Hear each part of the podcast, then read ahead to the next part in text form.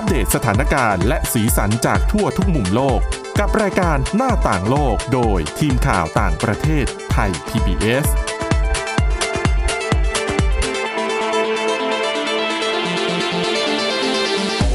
วัสดีค่ะ ต้อนรับเข้าสู่รายการหน้าต่างโลกนะคะ มาอัปเดตสถานการณ์แล้วก็สีสันจากทั่วทุกมุมโลกกับทีมข่าวต่างประเทศไทย PBS ค่ะ วันนี้อยู่กับคุณวินิษฐาจิตกรีนะคะ แล้วก็ดิฉันทิพย์ตะวันเทระในยพงค์ค่ะ สวัสดีค่ะ สวัสดีค่ะ วันนี้ก็ยังคงมีเรื่องราวที่น่าติดตามมากมายมานำเสนอนะคะ ไม่ว่าจะเป็นเรื่องเกี่ยวกับโควิดอืมหรือว่าเรื่องราวน่าสนใจเรื่องอื่น ๆ แต่ว่าเรื่องแรกที่ไม่พูดถึงไม่ได้เลย แล้วก็เป็นสถานการณ์ที่เกิดขึ้นในเพื่อนบ้านเราอะเนาะค่ะก็เป็นที่จับตามองมาตั้งแต่เมื่อสัปดาห์ที่แล้วอืมต่อเนื่องจนถึงสัปดาห์นี้ก็คือเรื่องที่เกิดขึ้นในเมียนมาอืมการรัฐประหารเมื่อสัปดาห์ที่แล้ว การนำมาสู่การประท้วงต่อเนื่อง เรื่องการใช้ความรุนแรงอะไรก็คงไม่ต้องไปพูดถึงแล้วเนาะใช่ทีนี้มีแง่มุมอื่นที่น่าสนใจด้วยเหมือนกัน โดยเฉพาะเรื่องของเขาเรียกภูมิรัฐศาสตร์ใช่ไหมอืม สำหรับตำแหน่งที่ตั้งของเมียนมาที่อยู่สำคัญตรงนี้ก็สำคัญ เพราะว่า อะข้างหนึ่งก็ติดกับอินเดียอ่า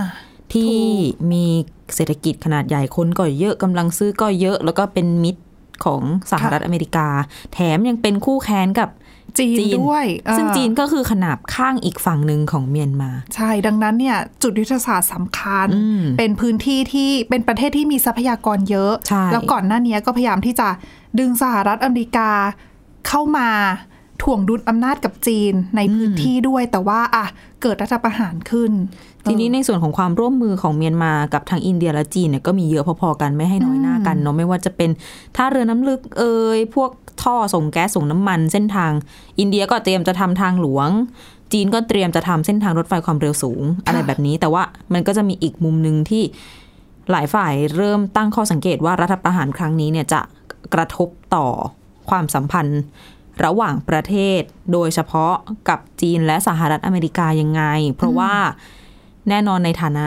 แหมมีชื่อเล่นที่เขาเรียกเรียกสหรัฐอเมริกากันว่าเป็นตำรวจโลกอะเนาะอืมค่ะ เขาก็ต้องรักษาบทบาทในการเชิดชูประชาธิปไตย แต่ว่านี่สัปดาห์หนึ่งผ่านมาแล้ว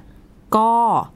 จริง ๆ ตั้งแต่วันแรกแล้วแหละค่ะทางสหรัฐอเมริกาทางไบเดนก็ให้โฆษกออกมากระทรวงการต่างประเทศสหรัฐอเมริกาเองก็ออกมา บอกว่าพิจารณา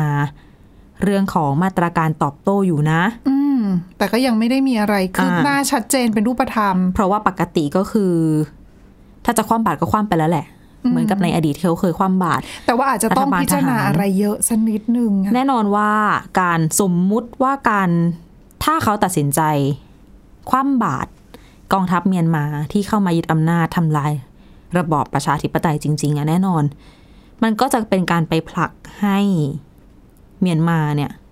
ถูกทั่วโลกแบนเนาะพูดง่ายอืมๆก็จะเหลือแต่จีนละทีนี้ คือแต่ตอนเนี้ยต้องพูดว่าคือคือเหมือนกับรัฐบาลตั้งแต่รัฐบาลทหารสมัยเต็งเส่งอะนะคะ ตอนนั้นที่เปิดประเทศเปิดธุรกิจให้ค่ะทางตะวันตกเข้ามาช่วงปี 2011 เนี่ยอืมก็คือหลายคนก็มองว่าอะ อิทธิพลของสหรัฐเข้ามาในพื้นที่ก็เยอะ ถือว่าเป็นชัยชนะของสหรัฐก็ว่าได้ เพราะว่าใช่เมื่อก่อนตอนแรกเนี่ยคือสัมพันธ์ของ เมียนมากองทัพเมียนมากับตัวจีนเนี่ยค่อนข้างที่จะแน่นแฟน แล้วก็มีโครงการอะไรร่วมกันเยอะใช่แต่เขาบอกว่าในภาคประชาชนนะคือถ้าถ้าย้อนไปสมัยเต็งเซ็งหรือว่าก่อนหน้านี้อะตลอด 10 ปีที่ผ่านมาคือ เราอาจจะได้ยินข่าวแบบความร่วมมือเมียนมาจีนในระดับรัฐบาลน่ะเยอะเนาะค่ะแต่ในภาคประชาชนอะคือมันมีบทความของในสื่อเมียนมานี่แหละ ถ้าถามคนทั่วไปอะค่ะชาวบ้านร้านตลาดอะพูดง่ายๆเขาไม่ได้ชอบจีนกันขนาดนั้นนะอืม เหมือนเขาจะไปทางทางพูดง่ายๆไปทางฝรั่งมากกว่า คือเขามองว่าทางจีนเนี่ยมีความสัมพันธ์ใกล้ชิดกับกองทัพมากเกินไปหรือเปล่า แล้วจะมาตักตวงผลประโยชน์แต่หรือว่าเปล่า แต่ว่าในขณะเดียวกันในกองทัพเมียนมาเอง ที่ทุกคนรู้สึกว่าเฮ้ยเนี่ยซีปึกกันกับจีนค่ะก็ไม่ใช่แบบนั้นเสียทีเดียว เนื่องจากว่าอืมในตัวกองทัพเองเนี่ย ก็จะมีคนกลุ่มหนึ่งมีทหารกลุ่มหนึ่งที่เขามองว่า จีนใกล้ชิดกับพวกกลุ่มชาติพันธุ์ติดอาวุธ ซึ่งอยู่ใกล้ชายแดนค่ะจีนที่เขามีชายแดนติดกันตั้งเขาสอก็งพันกว่ากิโลเมตรเขาก็จะมองว่าอะพอทะเลาะกันข้างในเมียนมาปั๊บเนี่ยกลุ่มชาติพันธุ์ก็หนีไปหลบในฝั่งจีนเราไม่รู้จีนสนับสนุนอะไรด้วยหรือเปล่า มันก็คือเป็นความเคลือบแคลงคลางใจกันอยู่ค่ะตลอดเวลาซึ่งภาพข้างนอกมันอาจจะดูสวยงาม แต่ข้างในเนี่ยอาจจะไม่ได้ดีขนาดนั้น ซึ่งผู้เชี่ยวชาญบางคนก็บอกเหมือนกันนะคะว่าทางรัฐบาลจีนจริง ๆ แล้วเนี่ย คือได้เลือกระหว่าง NLD องซานซูจี หรือว่าจะเป็นกองทัพเนี่ยอืมทางจีนก็รู้สึกว่าเข้ากับทาง NLD ได้ดีกว่าใช่คือต้องบอกว่าในช่วงแรกที่ซูจีขึ้นมามีอำนาจเนี่ย ตอนนั้นก็เหมือนหลายฝ่ายก็คิดว่า เอ้ยมัน ความสัมพันธ์ ซูจีต้องไปทางตะวันตกแน่เลยจะมีปัญหาหรือเปล่า เออ เพราะว่ายังเออเดินทางไปสหรัฐอเมริกาตอนรับใช่ตำแหน่งใหม่ ๆ ก็ไปจับมือกับโอบามานะ คือเหมือนเป็นคนที่ตะวันตกถือห่างมาตลอดอ่าไม่ว่าจะเป็นถูกค่ะแบบเรื่องรางวัลโนเบลสันติภาพเอ่ยอะไรเอ่ยแต่ทำไปทำมานี่ หลังๆเนี่ยไปจีนบ่อยนะใช่เพราะว่าอย่าลืมว่าซูจีเนี่ยอาถึงแม้ว่าเราไม่รู้หรอกว่าเขาจะมีส่วนเกี่ยวข้องในปฏิบัติการกวาดล้างชาวโรฮิงญาในรัฐยะไข่หรือเปล่าก็ตาม แต่การที่เขาไม่ออกมาแสดงท่าทีอะไรเลยเนี่ย แน่นอนว่าภาพเขาทางตะวันตกเนี่ยลบมากรวมไปถึงเรื่องของความสัมพันธ์กับตะวันตกที่ก่อนหน้าเนี้ย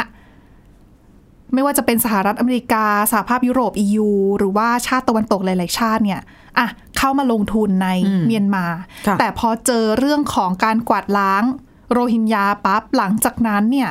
ก็เริ่มมีการเหมือนถอนการลงทุน ก็เขาละเมิดสิทธิมนุษยชนใช่แล้วก็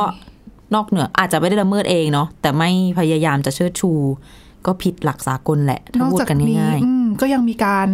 อย่างสหรัฐก็อะออกมาตรการคว่ำบาตร ในทหารระดับสูงรวมทั้งอะมินอองหลายด้วยๆแต่ว่าถ้าย้อนกลับมามองเรื่องของจีน ประวัติของกองทัพเมียนมากับจีนเนี่ย คืออาจจะจำปีพศไม่ได้ แต่ว่าค่ะจีนเคยมีโครงการเร็วๆเนี้แหละ ที่จะทำเขื่อนอืมแต่ ถูกระงับ ใช่คือตกลงกันไปแล้วดิฉันไม่แน่ใจเมียนอมาอกก็คว่ำชื่อถูกแล้วมิตรโสนอะไรนั่นไหมใช่เออดิออกฉันเสียงไม่ถูกออกเสียงก็ไม่เลยถูกไม่อันที่ขออภัยคุณผู้ฟังจริงๆ เป็นภาษาที่ขออนุญาตยอม นั่นแหละ คือเป็นโครงการเขื่อนที่กองทัพที่เมียนมาถูกระงับคว่ำไปไปอืม ซึ่งจีนเขาลงทุนไปแล้วนี่อืมเขาก็ค่อนข้างจะทำไม่พอใจเขื่อนคือตอนก็ประเมิที่นคนที่ระงับเนี่ยก็คือรัฐบาลของเต็งเสงนั่นแหละอืมซึ่งตอนนั้นคนก็มองว่าอืมทำไมถึงระงับ แต่เขาก็บอกว่าอะเป็นเรื่องของการคุยกันที่จริงไได้มุมหนึ่งเนี่ย อาจจะบอกว่ามันเป็นเสียงของชาวเมียนมาเนี่ยแหละที่ไม่อยากได้เขื่อนนี้แล้วกองทัพก็อย่าลืมว่ากองทัพเขาก็เล่นการเมืองด้วยเนาะอ๋อใช่ถูก ดังนั้นเสียงของประชาชนเขาก็ให้ความสำคัญเหมือนกัน มันหลายอย่างอะอืมซึ่งสรุปแล้วโดยรวมเนี่ยก็เป็นไปได้ว่าจีนจะเห็นในสายตาของจีนเนี่ย เห็นกองทัพเมียนมาเป็นหนึ่งอืมอืมมีเรื่องทุจริตเดินไปหมดใช่ไหมตามสไตล์ของคนที่มีอำนาจแล้วออกไปแนวแบบถืออำนาจทั้งหมดเป็นเผด็จการอะเนาะค่ะสองคือเอาแน่เอานอนไม่ได้ อืมใช่ตกลงกันไปแล้วไปคว่ำโครงการเขานี่ก็มีประวัติมาแล้ว แล้วถ้าไปเทียบกับทางซูจีที่โอ้โห สามารถจัดการความสัมพันธ์ได้เป็นอย่างดี การเยือนซูจีไปเจอสีจิ้นผิงที่จีน สีจิ้นผิงมาครบรอบ 70 ปีเมื่อต้นปีที่แล้ว ก่อนมีโควิด ก็รอบหนึ่งอันนั้น ไปเยือนครั้งเดียวเซ็นลงนามไป เขาบอก 33 โครงการมั้งถ้าจำไม่ผิด ไหนจะหวังอี้รัฐมนตรีต่างประเทศก็มาเจอซูจีมาแต่จริงๆก็เร็วๆเดือนที่แล้วนี่เอง อย่างหนึ่งดิฉันก็ว่าก็มองแปลกเหมือนกันนะ คือก่อนหน้านี้ในอดีตเนี่ยเราอาจจะเคยได้ยินคนพูดกันว่า บรรดาเผด็จการแล้วก็นักลงทุนอะพูดง่ายๆ นักลงทุนอืมชอบรัฐบาลที่เป็นรัฐบาลเผด็จการมากกว่า เพราะว่าสามารถบริหารจัดการได้คุยกับแค่ผู้บริหารอย่างเดียวแล้วก็จบอ่ามันไม่ต้องมาเออไม่ต้องมาสนเสียงใคใจรประชาชนนู่นนี่นั่น แต่ว่าในกรณีของเมียนมาดูแล้วเนี่ย จีนก็ แล้วก็นักลงทุนจีนด้วย ดูน่าจะสนใจรัฐบาลพลเรือนมากกว่า เพราะว่านิ่งกว่าดูแล้วตัดสินใจคือคุยกันรู้เรื่อง คือถ้าจะถามถึงท่าทีของจีนต่อการรัฐประหารเนี่ย หลายคนอาจจะคิดว่าเขาสนับสนุน หรือเปล่าที่เขาไม่ออกมาประนามอืมการกระทำของกองทัพเมียนมา แต่ต้องบอกว่าจริง ๆ มันเป็นวิสัยของจีนอยู่แล้วเขามีนโยบายชัดเจนว่าเขาจะไม่ยุ่งเรื่องอะไรแบบนี้ในประเทศอื่น ดังนั้นการที่เขาไม่ออกมาประนามไม่ได้แปลว่าเขาสนับสนุน และไม่ได้แปลว่าเขาอยู่เบื้องหลัง ซึ่งก่อนหน้านี้มันมีข้อสังเกตออกมาว่าค่ะ จีนสนับสนุนหรือเปล่า เพราะว่าถ้าไปดูตามสื่อจีนอืมซินหัวเอ่ย CGTN CCTV ค่ะและอื่นๆ เขาจะเรียกสิ่งที่เกิดขึ้นเนี่ยว่าเป็น Major Cabinet Reshuffle หรือว่าการปรับคณะรัฐมนตรีอ๋อช่ครั้งใหญ่ คือฟังแล้วดูเหมือนให้ท้ายยังไงไม่รู้นะนั่นไงคนก็เลยตีเออความกันไปว่าอ้าวจีนอยู่เบื้องหลังหรือเปล่า ตอนแรกๆอะที่มีการถแถลงทางจีนถแถลงท่าทีต่อรัฐประหารเนี่ยเขาก็ใช้ไม่ได้ตำหนิอะไรกับกองทัพเลยนะ มีแต่แค่เรียกร้องเรื่องของเสถียรภาพ อืมอืมแต่ว่านั่นแหละจริง ๆ ผู้เชี่ยวชาญเกือบจะทุกสถาบันก็มองตรงกันว่าไม่ใช่หรอก เขาไม่ได้อยู่เบื้องหลังอะไรมันเป็นแค่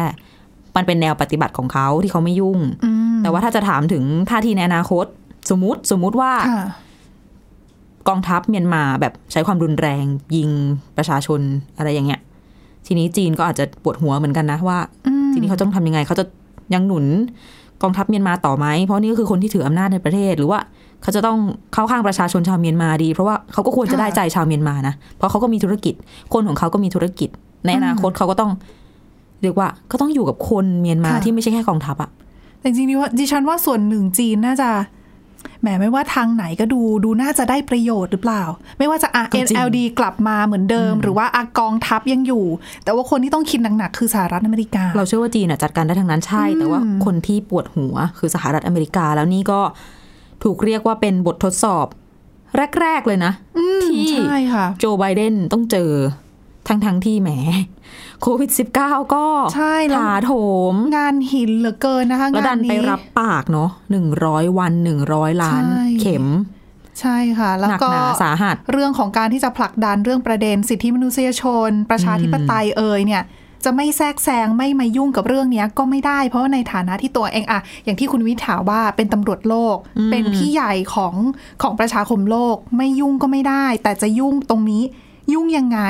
ให้ตัวเองไม่เจ็บด้วยคนยุ่งยังไงไม่ใช่ผลักเขาไปหาจีนแทนเนี่ยอ่าผลประโยชน์ตัวเองไม่กระทบแล้วก็ชาวเมียนมาสิ คือคนที่รับเคราะห์ไม่ว่าจะถูกเกิดอะไรขึ้นก็ตามอะนะคะเนี่ยทาง EU ก็เพิ่งจะเมื่อวานนี้ก็มีการกระตุ้นกันเหมือนกันโจเซฟบอเรลก็บอกเออ ต้องหาทางจัดการกับเมียนมาแล้วแหละ แต่ก็ย้ำนะว่า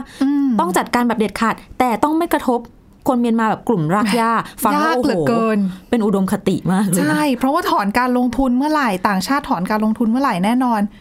ยังไงก็ปิดโรงงานแรงงานพม่าแรงงานเมียนมา ก็ได้รับผลกระทบตกงานอยู่ดี คนที่ซวยก็คือคนข้างล่างนั่นแหละ อืมแหมตัดสินใจยากนะคะ เกมนี้ต้องดูกันนานๆ เป็นบททดสอบที่หินมากทีเดียวสำหรับในสหรัฐอเมริกาและรอบโลกด้วย ใช่ หมดเวลาในช่วงแรกนะคะ ยังมีเรื่องราวที่น่าสนใจอีกเยอะเลยค่ะ มาติดตามกันต่อได้ในช่วงที่ 2 ค่ะ พักกันสักครู่ค่ะ หน้าต่างโลกโดยทีมข่าวต่างประเทศไทย PBS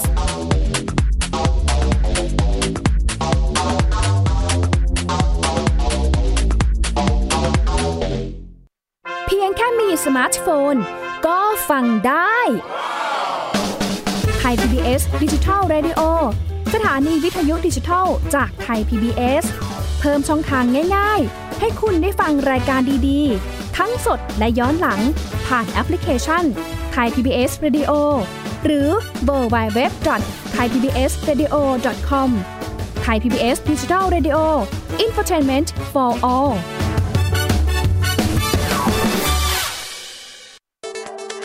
อัปเดตสถานการณ์รอบโลก ประเทศจีนนี่เราทราบกันดีนะคะว่าเป็นประเทศที่จะมีปัญหาเรื่องความสมดุลของประชากร คนที่ได้รับความสนใจจากวิกฤตในครั้งเนี้ยก็คือนายกรัฐมนตรีนิวซีแลนด์เรื่องราวสีสันจากต่างแดน ก็มีช่อง YouTube เป็นของตัวเองใช้ชื่อว่าครัวคุณยาย รายชื่อของคุณหมอพยาบาล แล้วก็นักวิทยาศาสตร์จำนวนไม่น้อยอยู่ในรายชื่อผู้ทรงอิทธิพลนะ รัฐบาลของไต้หวันเนี่ยกำลังพิจารณา เพื่อเปิดการท่องเที่ยวครั้งใหม่ หน้าต่างโลก โดยทีมข่าวต่างประเทศไทย PBS ทุกวันจันทร์ถึงศุกร์ 12 นาฬิกา ทางไทย PBS Radio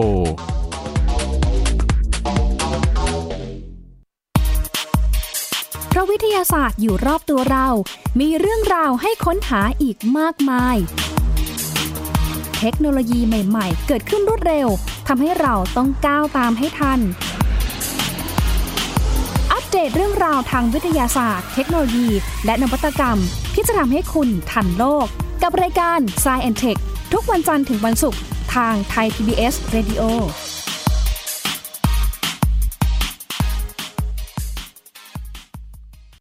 มากกว่าด้วยเวลาข่าวที่มากขึ้น จะพัดพาเอาฝุ่นออกไปได้ครับ มากกว่า ให้คุณทันในทุกสถานการณ์ ตามที่กฎหมายดังกล่าวกำหนดเอาไว้ มากกว่ากับเนื้อหาเที่ยงตรงรอบด้านนำมาใช้ในคดีเมาแล้วขับ มากกว่าในทุกทางออกของสังคม ป้องกันไม่ให้ปัญหาเกิดขึ้น มากกว่ากับข่าวรอบวันในทุกมิติ เครนก่อสร้างเกิดอุบัติเหตุขึ้น มากกว่าด้วยการวิเคราะห์ที่ตรงจุด ความพยายามของภาครัฐที่จะแก้ปัญหา และมากกว่ากับทีมข่าวมืออาชีพ ข่าวไทย PBS ให้คุณได้มากกว่า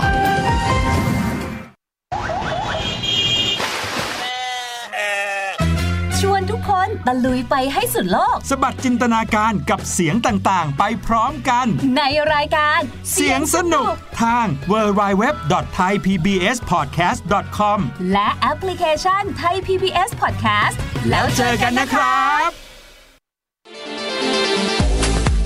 หน้าต่างโลกโดยทีมข่าวต่างประเทศไทย PBS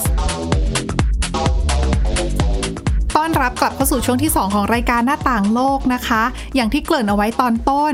ว่าวันนี้จะมีเรื่องของโควิด -19 มาเล่าให้ฟังด้วยนะคะ เป็นเรื่องของความคืบหน้าใน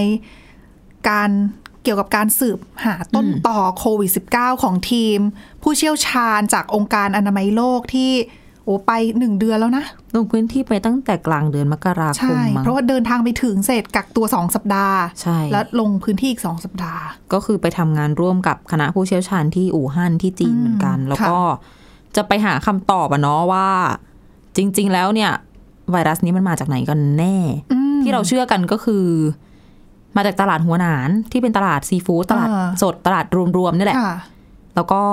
น่าจะมาจากข้างคาว หรือตัวนิ่ม หรือเปล่าหลายอย่างอ่าก็มีแต่หรือแล้วก็ไม่แน่ใจ เพราะจริง ๆ เป้าหมายหลักของคณะผู้เชี่ยวชาญที่ไปสอบไปสืบสวนครั้งนี้เขาบอกว่าอยากจะรู้ว่า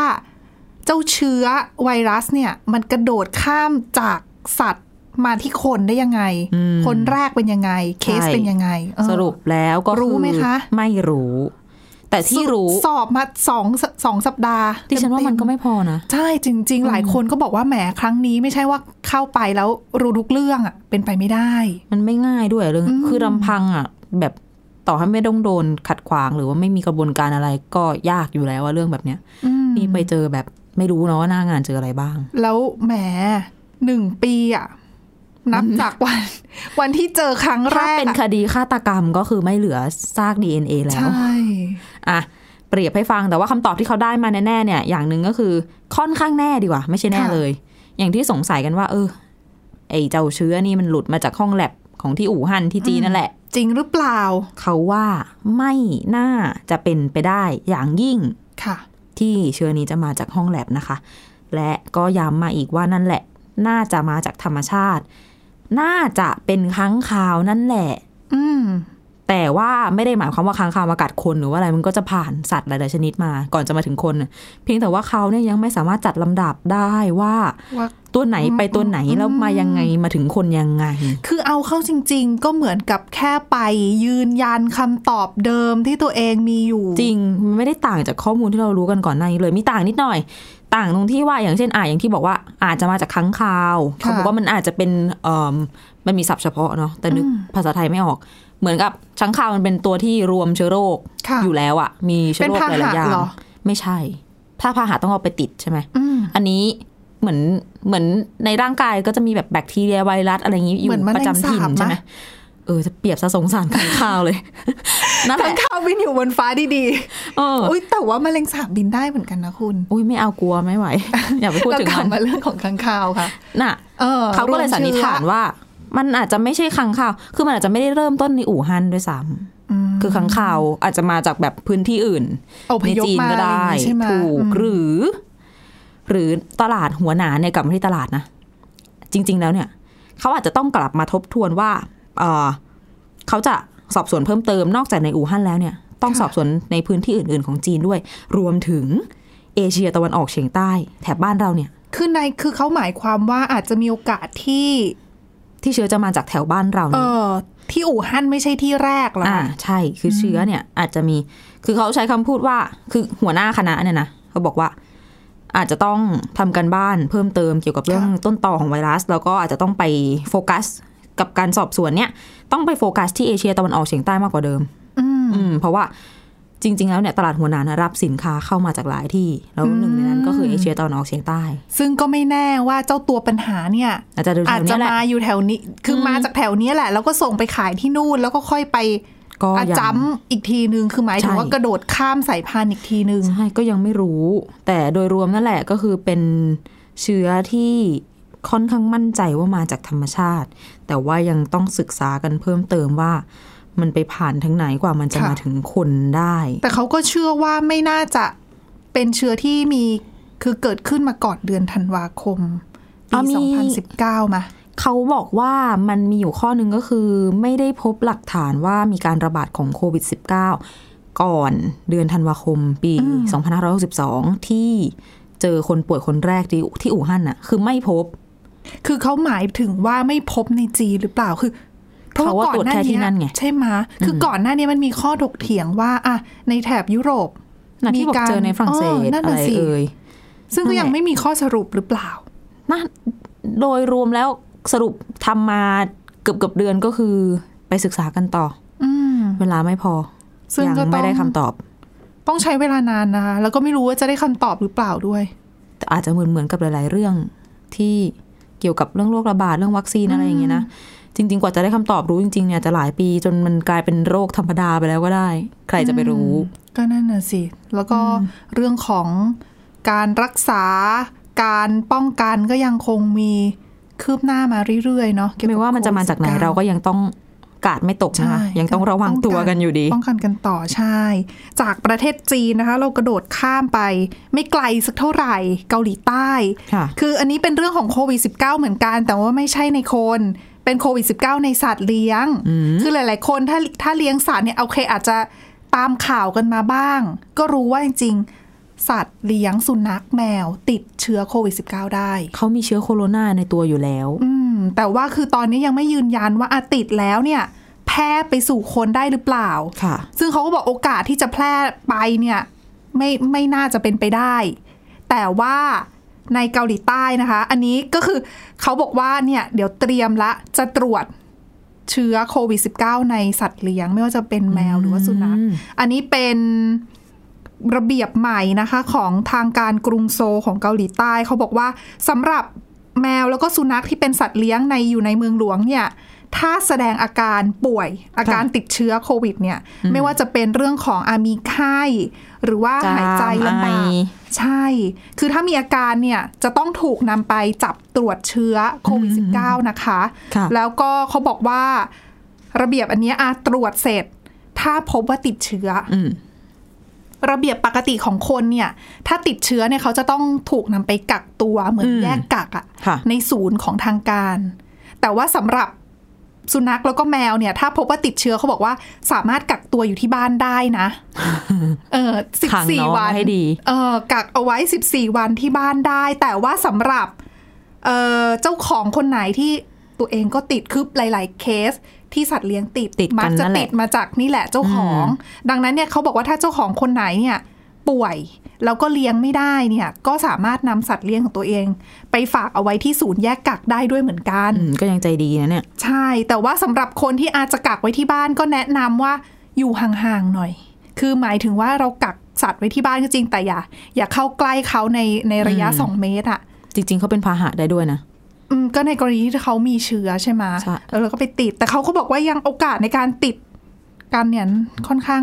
คือบางทีเขาอาจจะเป็นทำหน้าที่เหมือนเป็นสิ่งของอะ่ะ เหมือนคนที่มีเชื้อเขาอาจจะไม่ได้ติดตัวเขาอาจจะไม่ได้ป่วยด้วยโควิด -19 แต่บนร่างกายขนเขินเขาอาจจะมีเชื้ออยู่อืมแต่เมื่อมนุษย์คนหนึ่งเอาไปจับเอาเชื้อไปปนเปื้อน แล้วมันวิ่งไปบ้านอีกคนหนึ่งก็อาจจะพาไปด้วยได้ คือบ้านเรามันมีเคสเนี้ยผลประมาณว่าคนเลี้ยงแมวจรอืมในหมู่บ้านอะ่ะ แล้วปล่อยให้มันเพ่นพ่านไปทั่ว คนในหมู่บ้านเขาก็กลัวกันนะอ่าเขาก็กลัวเขาบอกว่าคือถึงแม้ว่าโอกาสในการติดหาคนเนี่ยจะไม่ได้สูงเท่าไหร่แต่ว่ากับสัตว์ด้วยกันเขาติดกันเองได้นะแล้วเขามีเชื้อไวรัสโคโรนาอยู่แล้ว คือมันอยู่ในสัตว์เลี้ยงลูกด้วยนมอะใช่ เพราะมันก็จะมีเคสที่แบบว่าอะแมวแมวเป็นแมวติดแมอีกตัววอะไรก็เงี้ยเป็นอ่าถูกดังนั้นก็ต้องดูให้ดีนะคะ แล้วก็คือมาตรการเนี้ยของทางการกรุงโซลเนี่ยเขาออกมา ไม่นานหลังจากที่ก่อนหน้านี้คือเมื่อเดือนที่แล้วเนี่ยเขาบอกว่ามีการตรวจพบว่าแมวติดเชื้อโควิด -19 ก็เลยเป็นเหมือนกับมาตรการป้องกันที่ออกมา เพื่อความสบายใจของคนเลี้ยงด้วยแหละเออแล้วก็ป้องกันการแพร่ระบาดที่อาจจะเกิดขึ้นได้นะคะ